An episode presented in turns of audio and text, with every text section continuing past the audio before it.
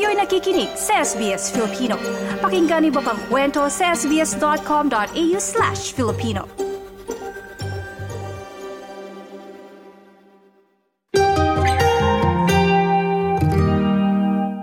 Sandaling huminto ang Australia upang magbigay pugay sa mga nagsilbi at nagserbisyo at mga namatay sa pagtatanggol ng bansa. Sa ulat na ito, ang paglipas ng panahon ay hindi marami ang nagbago tungkol sa kung paano ginagawa ang mga paggunita.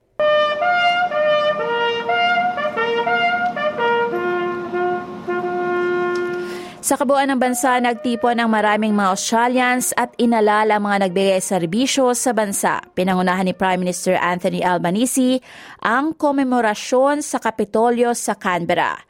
At ang mga katagang Lest We Forget ay kasing karaniwan ng last post sa mga araw na tulad nito. Ipinaliwanag ng punong ministro kung ano mismo ang ibig sabihin nito. Lest we forget is Australia's eternal promise to all those men and women who've worn our uniform, who've defended our nation, defended our democracy, and risked their lives in order to preserve the Australian way of life. Today, on November 11, we pause to reflect and pay thanks Pagkalipas ng isang daan at limang taon mula ng Armistice Day na nagtapos sa unang digmaang pandaigdig, ang mga medalya ng mga naglingkod ay madalas na dinadala ng mga sumunod na henerasyon. Binibigyang galang ang pamana ng kanilang mga kamag-anak. Pero ang November 11 o Remembrance Day ay hindi lamang tungkol sa pagpaparangal sa mga namatay, kundi kung paano sila nawala. Binigyang diin ito ng New South Wales President ng Returned and Services League o RSL na si Mick Bainbridge sa kanyang talumpati sa Centopath sa Central Business District ng Sydney. They went with songs to the battle. They were young, straight of limb, true of eye, steady and aglow. They were staunch to the end against odds uncounted. They fell with their faces to the foe.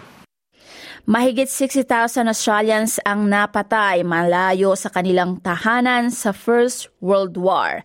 Bahagi iyon ng labing anim na milyong sundalo at sibilyan na namatay sa labanang iyon. Tinawag nila itong Great War, ang digmaan na tatapos sa lahat ng digmaan. Iyon ay hindi naging totoo at gaya ng sinabi ni Rear Admiral Christopher Smith, Royal Australian Navy Fleet Commander, ginugunita sila tuwing Remembrance Day at ang lahat ng mga Australiano na nakipagma mula noon. Kinala, o kinilala rin niya na para sa ilan, ang labanan ay nagpapatuloy maging pagkatapos ng mismong digmaan. Today, the Australian War Memorial's Roll of Honour lists the names of 103,000 Australians who have lost their lives in war and in conflict. I know that I am speaking to some of you who can recall from personal experience the trauma of war, experiences that have affected family, friends, and your communities, each in a unique way. Ang madilim na epekto ng digmaan ay nakikita pa rin sa ngayon.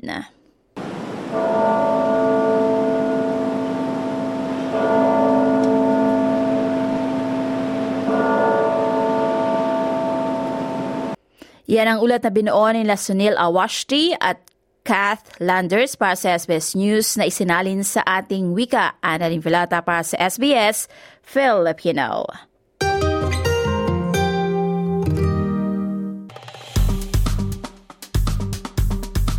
I-like, i-share, mag-comment, sundan ang SBS Filipino sa Facebook.